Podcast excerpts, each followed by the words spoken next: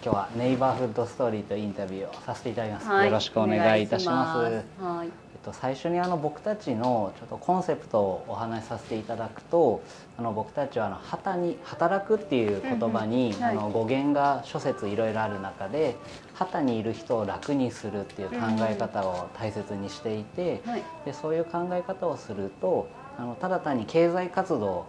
指す働くだけじゃなくて、例えばお子様がお父さんやお母さんのお手伝いをしたりですとか、うん、あとは近所でちょっと買い物に出かけられない方の分までまとめて買い物に行ってあげることとか、うん、そういうことも働くことになるよなっていうふうに考えると、うん、まあ働くことがもっと広い意味で捉えられて前向きで、まあ楽しく考えられることもできるんじゃないのかなと思っていて。はい、そうなった時にあのゆきなさんはあのいわゆるもともと会社員として、はい、あのもうたくさん働かれていた経験もありますし、はい、その中でカレーを通じて、うん、あの来店された方とかにあの豊かな時間を、うん、ほっとできる瞬間を提供されているっていうところで、うん、あのぜひちょっとお話をお聞きしたいなと思って、はい、今回インタビューを申し込ませていただきました。はい、今日はよろしくお願いいたします。よろしくお願いします。あの最初になんですけども、あのゆきなさんが人生で一番最初に買った シーディー って何だったかなって覚えられてますか？それがですね、はい、あの恥ずかしいんですけど、足立由美の「どうした足立」っていう シーディー があって、えそれ何歳くらいの時ですか？小学校に、さんねんせいだったと思うんですけど、真剣ゼミのあの シーエム で流れてて、えー、もうそれって家なき子の後になりますよね。前か、あ前後か、そうですね、そんな感じ。あ、そうですか。はい、僕あの多分ゆきなさんと同い年なんですけれども、はい、はちじゅうよねん生まれ、はちじゅうよねん生まれで、おー、そうなんですね。はいはい、ただ若く見えますね。ちょっとフラフラしてるのであれなんですけどでも足立由美さんなんですね。結構当時のなんか ブイシックス とか、はい、結構全盛期の時代だったような記憶があるので、はい、意外とそこからなんですね。そうなんですよ、謎の足立由美の誰も持ってないだろうっていう シーディー が私が一番最初に買ってもらったって感じですかね。はい、でもそれを、はいはい、自分自分で買ったのは、自分のお小遣いで初めて買ったのはミスチルの「名もなき歌」。ああ、なるほどですね。あれ舌出してここにデザインされてるはちセンチのやつですね。はい。開けられないわ。開けられない開けられない。ダメだった。ごめんね。お家帰ったら開けようね。オッケー。はい。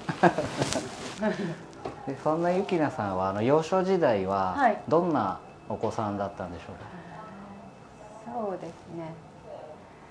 えー、っと。幼稚園の時は恥ずかしがり屋で、うん、あの内弁慶な感じだったんですけど、はい、小学校さんねんせいぐらいから突如あの学級委員とかやるようなちょっと前に出るようなタイプに生まれ変わったような記憶があります。ああ、それは何かきっかけがあったんですか？はい、なんでしょうかね、うん、本来の性質が開花したみたいな。あれご兄弟とかいらっしゃるんですか？妹がいます。はい。じゃあもともとこうお姉ちゃん気質ではあったものの、最初まあ人見知りとまではいかないけれども、はい、少し引っ込みじゃなところが開花されてっていう。そうですね。はい、えっともともとあれですね、淡路島のご出身になられるんですかね。はい、えっとですね、正しくは、はい、あの祖父母がというかまあじ田舎が淡路で、はいはい、えっと。生まれも育ちも大阪なんですよ。そうなんですか。はい、なるほどなるほど。大阪はちなみにどちらのご出身なんですか？摂津市っていうところなんですけど。なるほど。はい、その大阪時代からその子供の頃から食べることっていうのは好きな子供だったんですか？はい、そうですね。はい、食べるのは好きですね。うん、でもあのなんていうんですか、一般的に、はい、うん。食べるのが好きっていうぐらいで、なんかこれが特に好きとかは特になかったというか、親があのすごい食事に気を使ってたとかっていうことでは全くないんですね。そうなんですね。はい、なるほどなるそれであの小学校さんねん生ぐらいからちょっと活発な子になっていた、ね、ということなんですけど、はい、あの中学とか高校時代は何か部活とか熱中してたことってありますかね？はいはい、そうですね、中学生の時は生徒会長をやってて、うん、それで体育祭とか文化祭とか、はいはい、作るのがとても楽しかったですね。で高校の時は軽音楽部に入っていて、はい、バンドをやってました。バンドではちなみに何を担当されてたんですか？ボーカルをやってました。えー、すごい、はい、開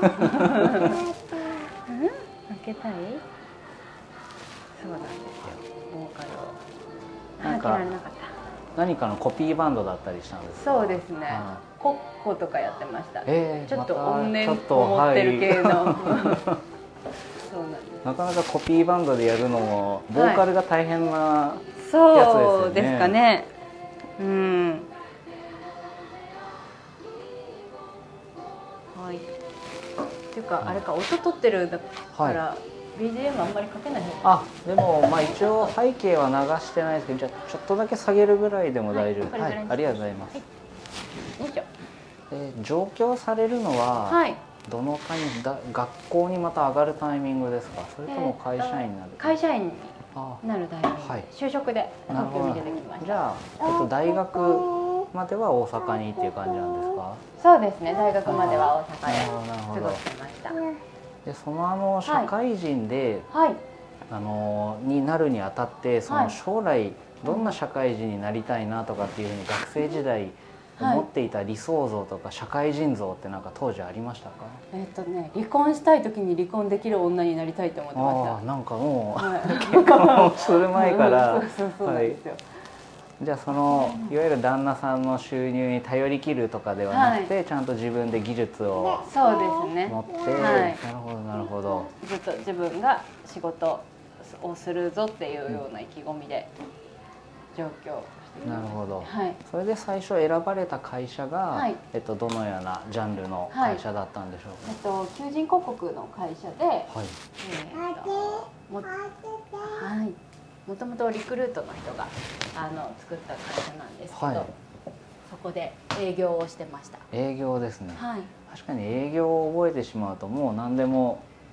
できちゃいますもんね、はい、将来。そうなんですよ。開けろとうるさいよね、はい、開けるね。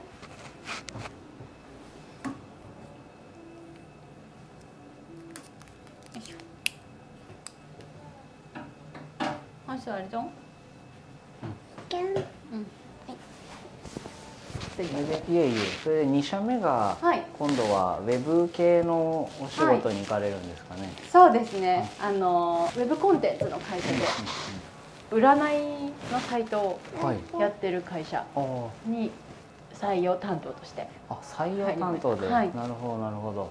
でそのいち社目とに社目は結構人材系でこう共通してるイメージがあるんですけど、うん、はい、さん社目が今度は幼稚園とかのコンサルティングですね。保育所を作る仕事だったんですけども、はい、まああの